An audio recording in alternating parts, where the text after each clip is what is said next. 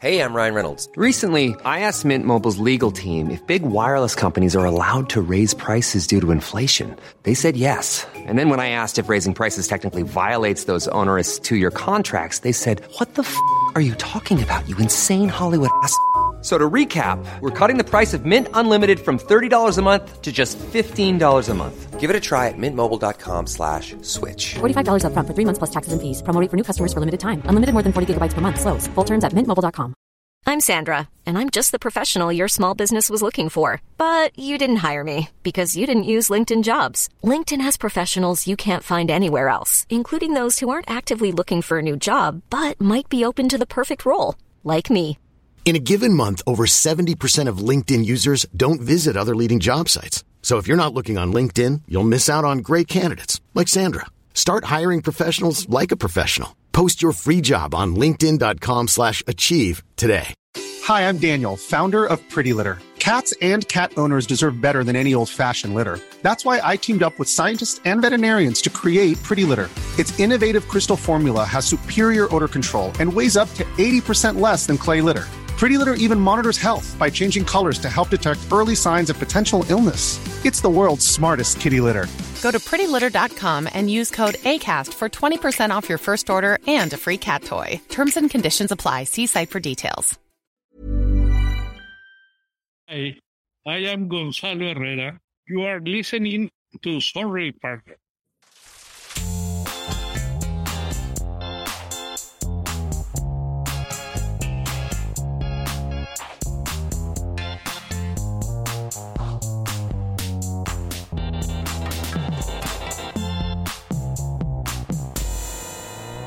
Hello, and welcome to Sorry Partner, a weekly podcast about bridge and all things interesting to bridge players, brought to you by bridge partners and friends, Catherine Harris and Jocelyn Startz.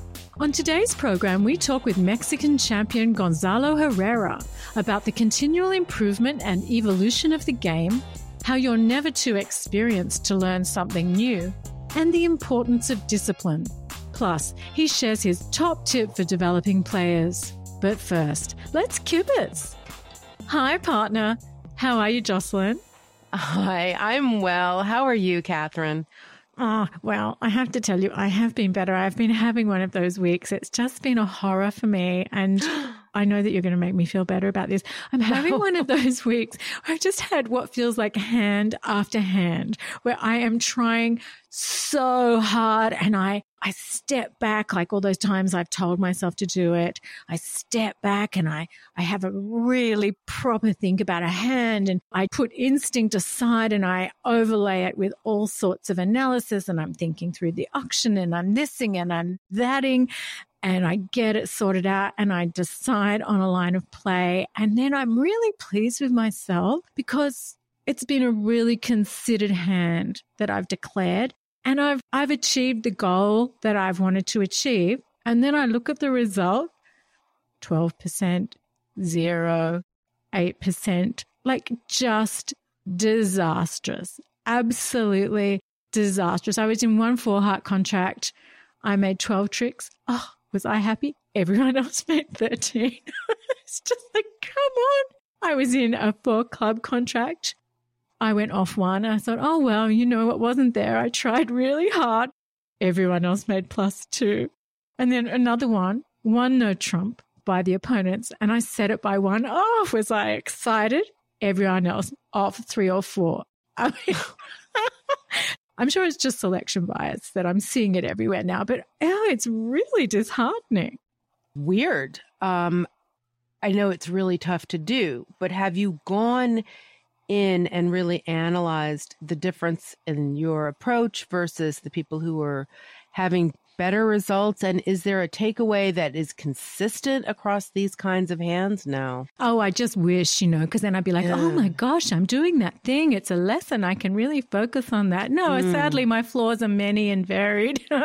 Right. I mean, it's so hard to find those specific lessons that you can glean because you go from one hand, like what we were doing last night, where the lesson of the hand that you played was you must draw trumps absolutely off the bat. Don't even try for a finesse. You just have to just get rid of them. Yeah. And then the very next hand that I played, it was absolutely the wrong thing to do was Yeah. to draw the trumps and try to get them out. No, instead you had to set up your other suit and yeah. Just completely different. So what is there to be learned from these? I don't things? know. And also the other thing, I don't know if you get this, but sometimes I just have this kind of tunnel vision and it's probably because of something that's maybe gone wrong or gone well in another hand. But I am so fixated on some particular part of the hand, a puzzle or a problem that I see with the hand, that something incredibly obvious right there is just I just don't even notice it. And it's the complete solution, you know? Like you said, maybe I just needed to draw the trump. If you just count your tricks, it's not complicated, but I just don't even see it. And it drives me crazy. I don't understand how this continues to happen to me. I think the trick is really figuring out what the issue being presented, what the puzzle is by Yeah. a particular hand and and not falling for any of the distractions and just going for finding the solution to the immediate problem. Yeah. Yeah. It's the perennial thing. It's very it's it's it's i mean it- people are operating on such a different level uh i was at a tournament last weekend and i was really stunned when this player i heard saying ugh i'm having to do a squeeze on every hand and i i'd played these same hands what squeeze what squeeze was there a squeeze every hand. Um, yeah, well, I am definitely not there yet. That's so funny. That is so funny.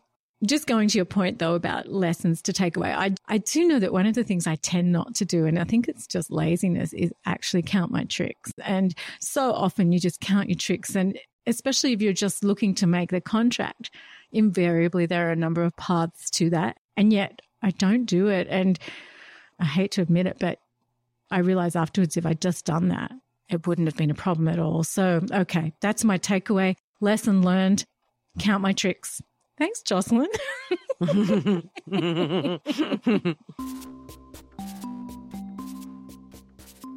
so, Jocelyn, a lot of podcasts would probably have some kind of endorsement or advertising at this spot.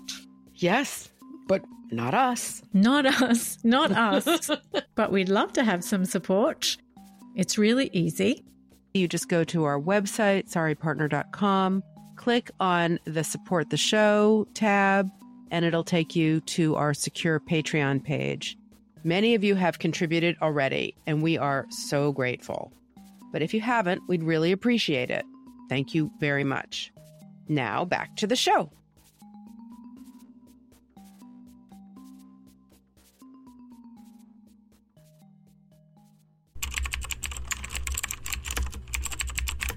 So I've been dipping into our trusty mailbag and I have two letters for you this week.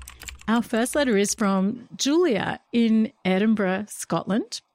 She is referring to an Instagram post we had a little while ago when someone was complaining to the tournament director that someone was playing her hand and she hadn't realized. It was a person. yeah, yeah, yeah. Which I think is also not uncommon.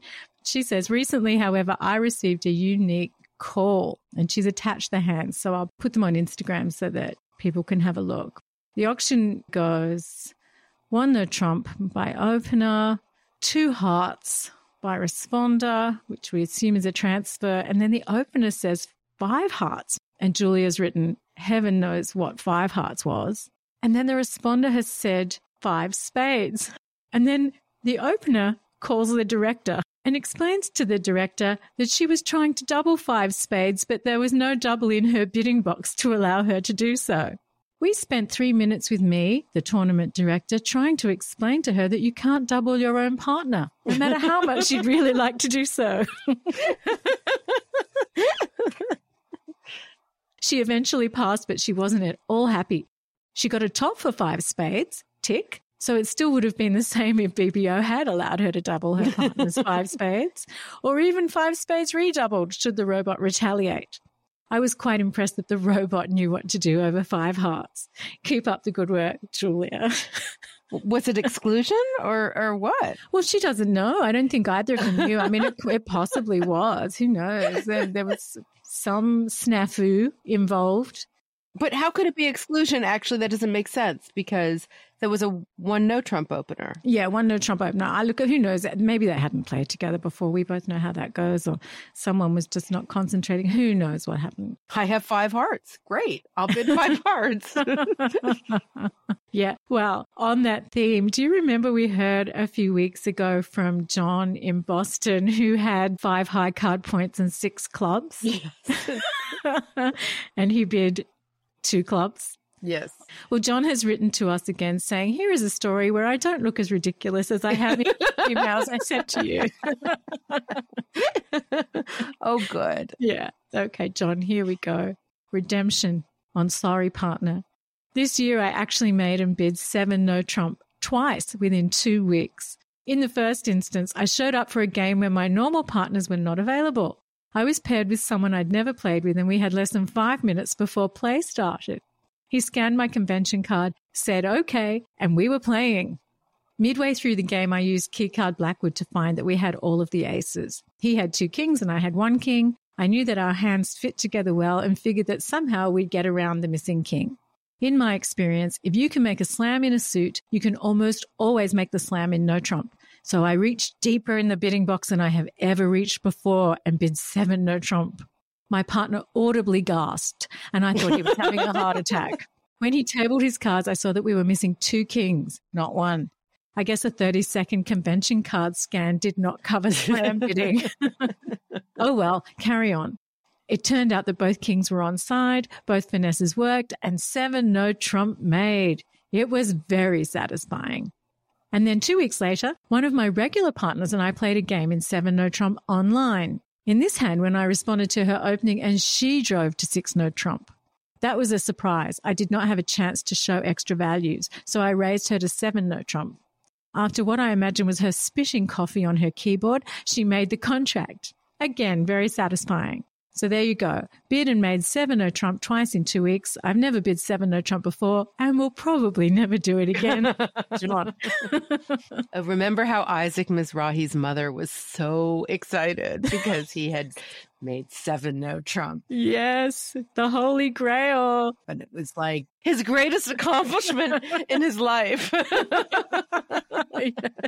Too bad about all the designing and the books Yeah. and the music and the seven no Trump. You made the big time. Yeah, no, it is the it is very exciting. So if you have any fun stories about trying to double your partner and probably not being permitted to do so, or about seven no Trump bid and made, please do send them to us. You can reach us at sorrypartnerpodcast at gmail.com or sorrypartnerpodcast on Instagram, or you can send us a voice message. And these links are in the show notes and on the website at sorrypartner.com, along with some other good stuff. Coming up next, our interview with Gonzalo Herrera. Mexican champion Gonzalo Herrera has represented his country many times in the open and mixed teams and pairs at the World Championships, in the open at the World Team Olympiad, in the open at the World Bridge Games, and in the mixed at the World Bridge Series. He also serves on the Executive Council of the World Bridge Federation. We began by asking what he loves most about bridge. Well, that you'll never finish learning bridge. Every time I play, every year, every hand, every tournament, I learn something. Even if you think you play very well, you are always learning something. And I started playing many, many years ago. And since that time, the bridge world has improved a lot. So everybody's improving and learning and learning. And I think that the, the world champions of the 60s, which I knew, nowadays, if they didn't uh, continue playing, they will never win anything because bridge has improved a lot and a lot each five to ten years is like a new generation of bridge players. Are you referring more to the bidding systems that have evolved and less about the card play? Yes, well, what has improved a lot and will continue improving a lot is bidding. I read a book about five years ago, the Watson play of the cards. It's perfect. The combinations are there, so they cannot change. But the approach with the humans bid every card is incredible. The, the, the way it has improved and improved and improved and continue improving.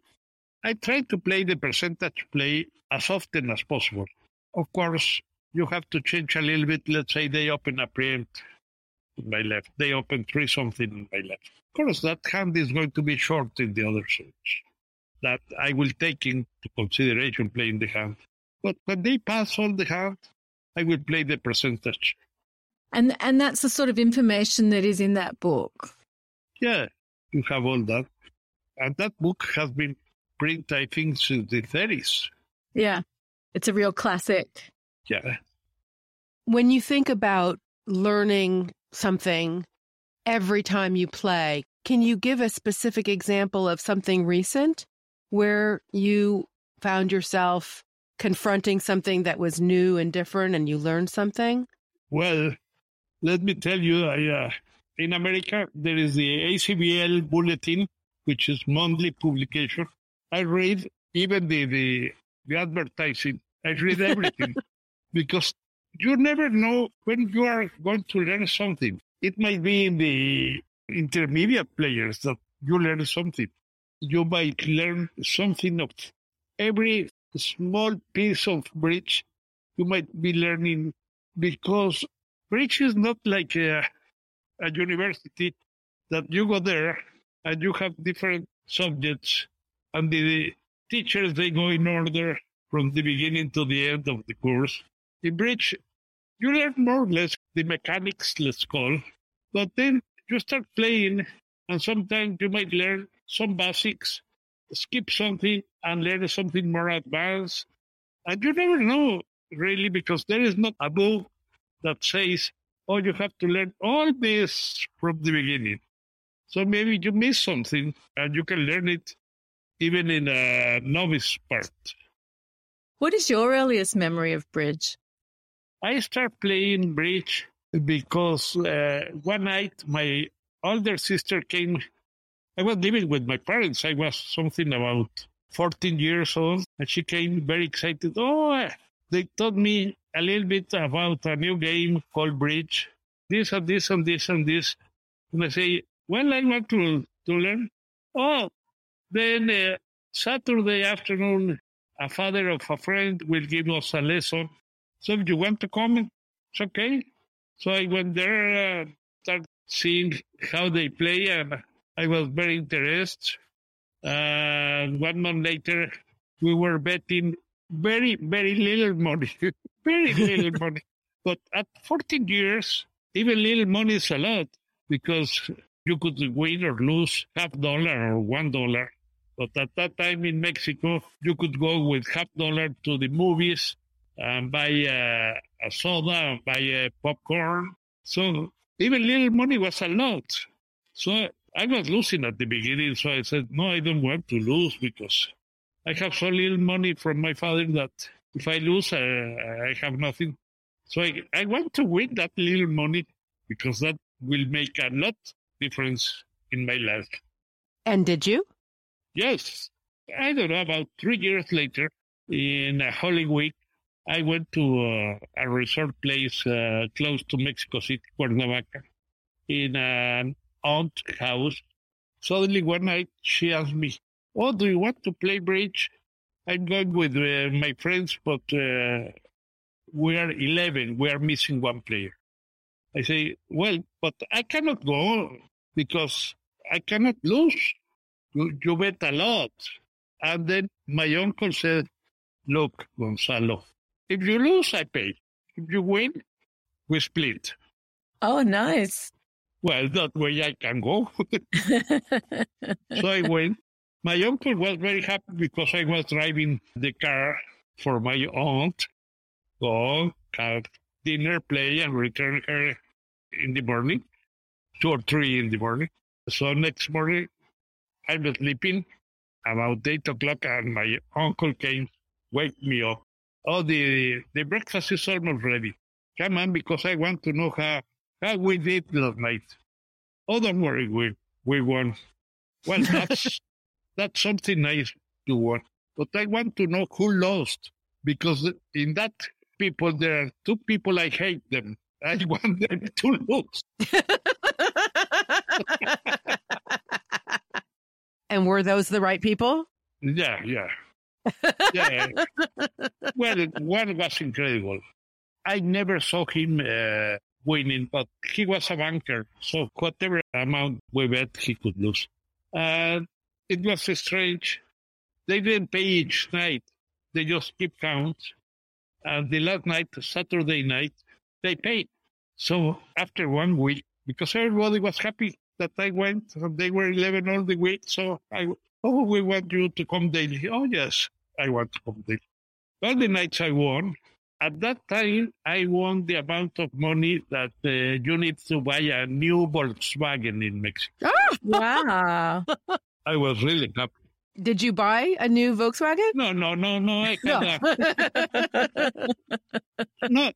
Uh, my father let me use my mother cars in the weekends, so I didn't need to buy a new car.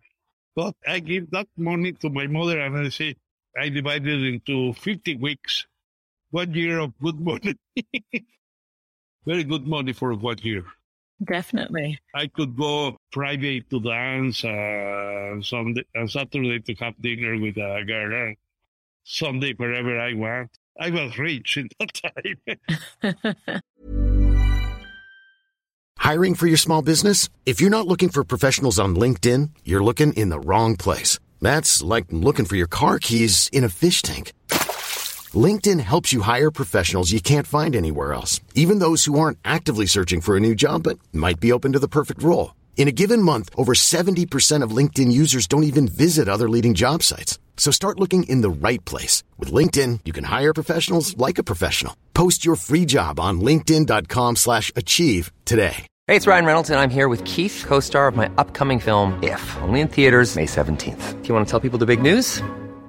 All right, I'll do it. Sign up now and you'll get unlimited for $15 a month and six months of Paramount Plus Essential Plan on us. Mintmobile.com slash switch. Upfront payment of $45 equivalent to $15 per month. Unlimited over 40 gigabytes per month. Face lower speeds. Videos at 480p. Active Mint customers by 531.24 get six months of Paramount Plus Essential Plan. Auto renews after six months. Offer ends May 31st, 2024. Separate Paramount Plus registration required. Terms and conditions apply if rated PG. Hi, I'm Daniel, founder of Pretty Litter. Did you know cats tend to hide symptoms of sickness and pain? I learned this the hard way after losing my cat, Gingy. So I created Pretty Litter, a health monitoring litter that helps detect early signs of illness by changing colors, saving you money and potentially your cat's life. Pretty Litter is veterinarian developed, and it's the easiest way to keep tabs on your fur baby's health right at home. Go to prettylitter.com and use code ACAST for 20% off your first order and a free cat toy. Terms and conditions apply. See site for details. Was there a rubber bridge club scene in Mexico City at the time? No, there was no rubber bridge. The where you can play for money was at homes, Okay. just at, at houses. And how did you go from playing like that to becoming a competitive player at bridge club? Well, since I, I was a boy, I was very good in numbers and things like that. And in the bridge club, there was an old lady, beautiful lady. She gave me books, uh, magazines. She was subscribed, read it, and gave to me in the same month. So I started reading. Also, I remember my mother received a French magazine, Jours de France. It had a beautiful bridge column in French. So what I did was to take the French dictionary so I could at the beginning understand the French and then uh, I continued learning because there was very good articles in French. In France, they play very well. So, this lovely woman at the bridge club that lent you magazines and books, is there a particular book that you remember really impressed you and was very compelling, taught you a lot about bridge at the time? Yes, it was uh, five weeks to winning bridge. of Alfred uh. And what was it that, that really spoke to you about that book? Well, it was easy reading, I need to start at the beginning and learn it little by little. Because at the beginning, I think I jumped from novice, and then I learned advanced things, and then I, I returned to novice. But in the book, it was little by little telling about every single aspect of card playing, uh, defense, bidding, and I love it. What about now? Are there any books that you regularly recommend to your students? I recommend uh, definitely uh, magazines. There is one in England, I think it's Bridge Magazine. In New York, they produce the Bridge World and the ACBL Bulletin. Those three are very, very good. What's the strangest or most unexpected place that you've ever played bridge? Well, you won't believe it. In jail. I was not in jail. there was a a lady that normally play at the bridge club in Mexico City. There was a problem. The son-in-law appeared dead at her home in Acapulco. So nobody knows what happened even now. It was almost 50 something years ago. Everybody thinks she was taking care of her daughter. But she said, no, I was the one that shot him. So she was in jail. So some of the old ladies of the bridge club, one day they told me, oh, we are going to Acapulco so we can play bridge with this lady in jail to, to make a week better for her. Do you want to go? Oh, yes, I go. it's not the best place, but it was a strange place to play bridge. Do you have a favorite tournament that you love to play? Oh, yes. Uh, one in Mexico in uh, Puerto Vallarta. It's a beach place in the Pacific. Is that in the fall usually?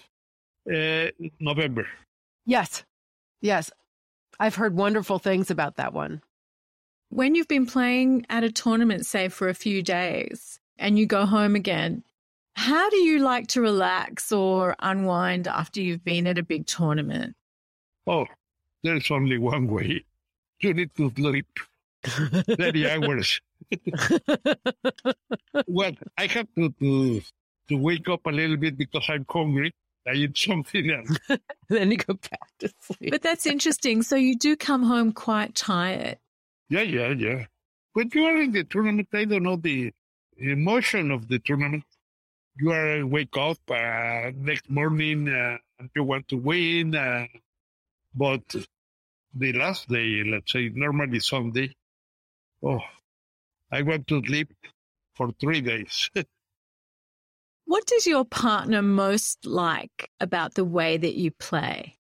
Well, I think my discipline, I'm very disciplined playing bridge. I think without discipline, you are not going to be very good. Is there anything that they dislike about the way that you play? No.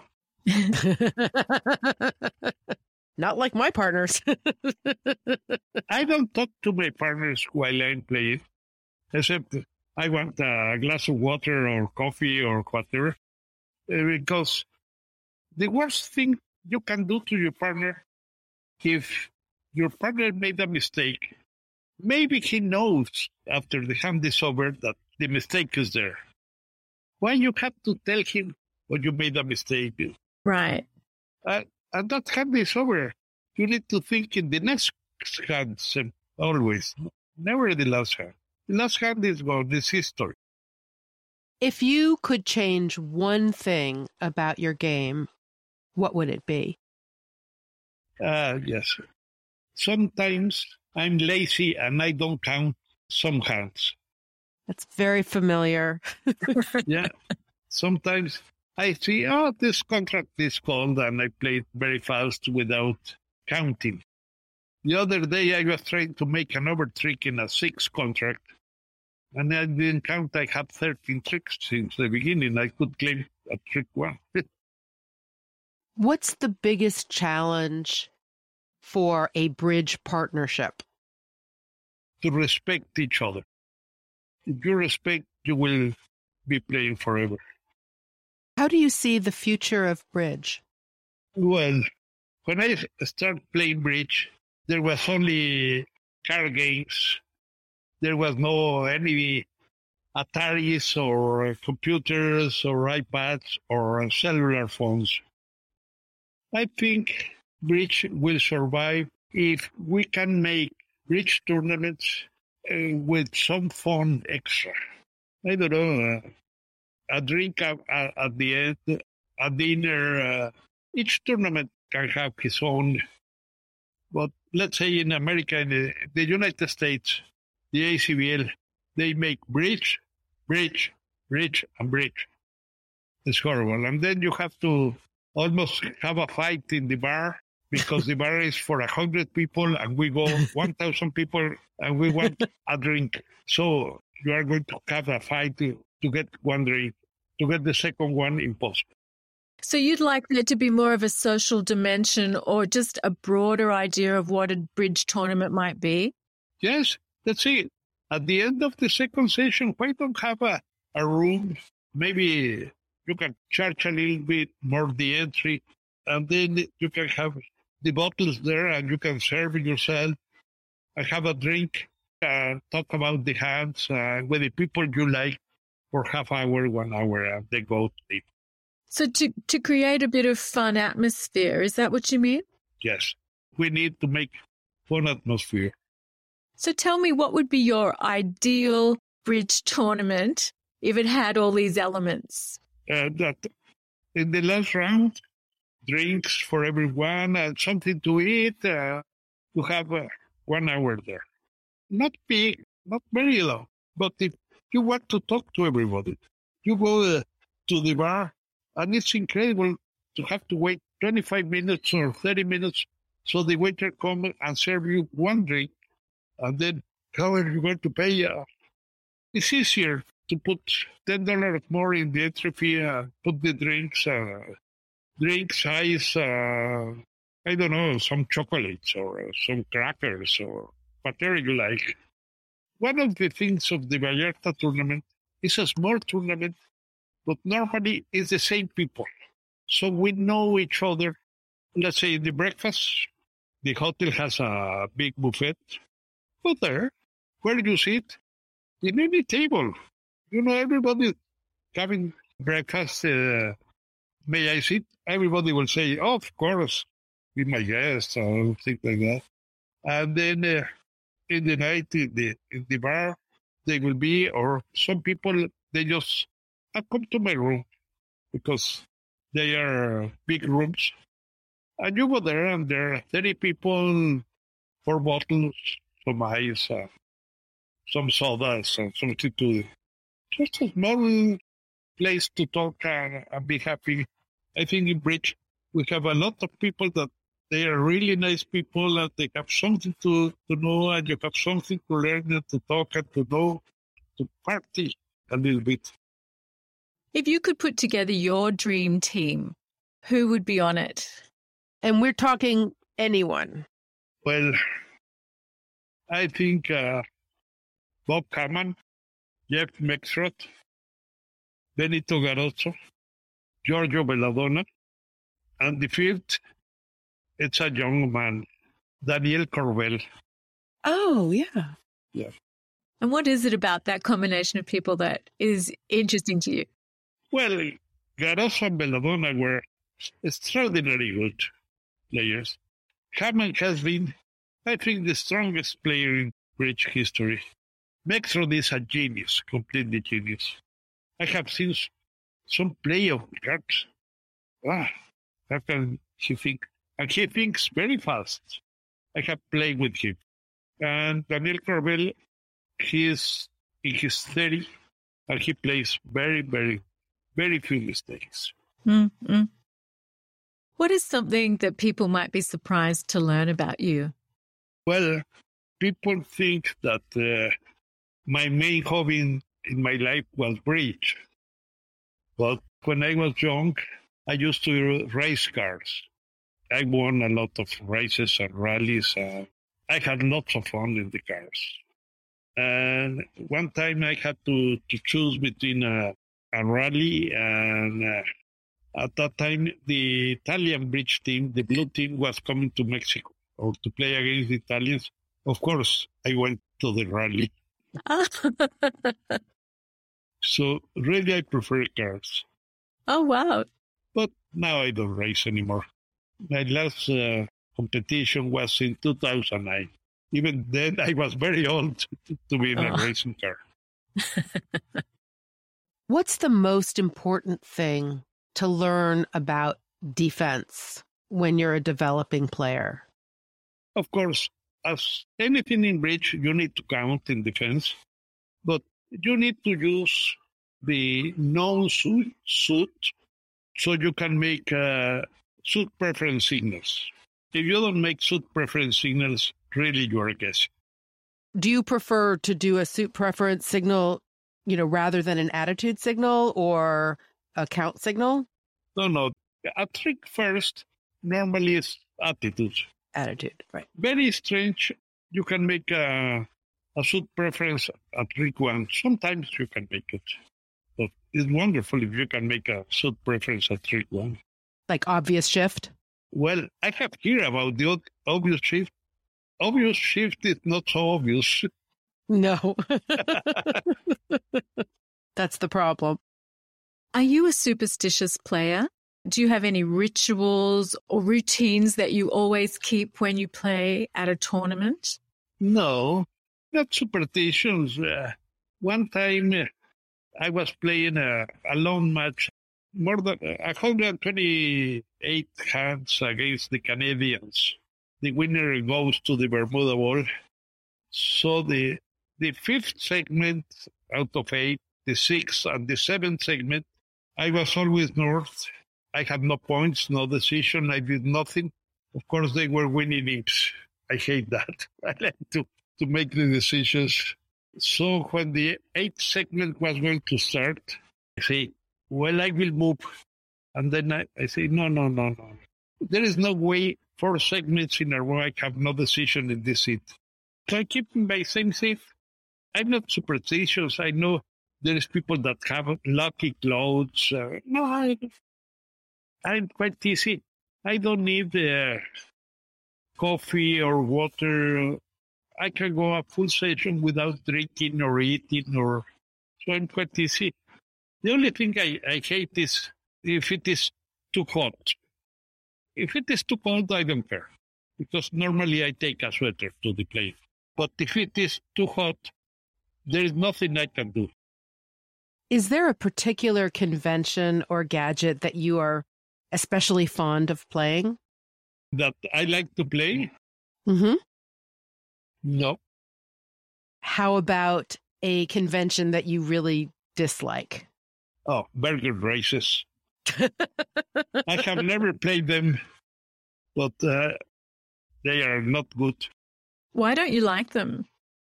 because sometimes you are already at the three level, going three or four down with no play, just because your partner has four trumps. A number of experts that we've talked to have pointed to knowing whether your partner has three card or four card support as being extremely important. Yes. And others maybe don't put as high a priority on that. I'm wondering where you are on that. I think to know if your partner has four card support is a great asset. It's very important. Let's say if your partner is going to make a splinter beat with a three card trump suit, they lead a, a trump. Then you give the three his short. They play a second trump. So you are going to ruff one. There is no sense of that. If he has four trumps, normally you, you can ruff two times or three. I think it's a great difference to know if he has three or four. What is the best tip or advice that you've ever been given? Never change your bidding because of the last hand or next to last hand. You went down in a call seven. All right. Well, you are not in the best position, but don't change your system. You will be worse. Because if you change your system or you operate a little bit, now you are going to have two bad hands instead of one. Maybe you can survive with one bad hand or two bad hands. But if you continue, now your partner doesn't know is she overbidding? Is she underbidding? Is she changing? Oh, no, it's true. Try to play every hand as if they were the first hand of each turn. The cards, they don't have memories. They don't know you went down in the last hand. Gonzalo, thank you so much for joining us today. It's been so great to talk to you. Thank you so much. Well, thank you very much. It was my pleasure to talk to you. And that's the show. Many thanks to our guest, Gonzalo Herrera. Thank you also to our Sorry Partner posse of listener supporters who make the show possible. Sorry Partner is produced by Katherine Harris with production assistance from Paul Chirasso and Jade Gray. Our theme music was composed by Jocelyn Startz and produced by Daniel Graboy. Send your bridge stories and comments to sorrypartnerpodcast at gmail.com or at sorrypartnerpodcast on Instagram. Or send us a voice message. And please consider supporting the show. You'll get a monthly newsletter and other supporter benefits. These links and a link to our discount offers and merch store are under the episode description in your app, on the website at sorrypartner.com, or wherever you like to listen. We'd love to hear from you. But be nice, or we'll call the director. Until next week, play well. May all your finesses be on side. And remember, as Gonzalo says, don't unilaterally change your system because of one bad hand. A, the cards don't have memories, but B, your partner does. Thank you, partner. Thank you, partner. Bye. Bye.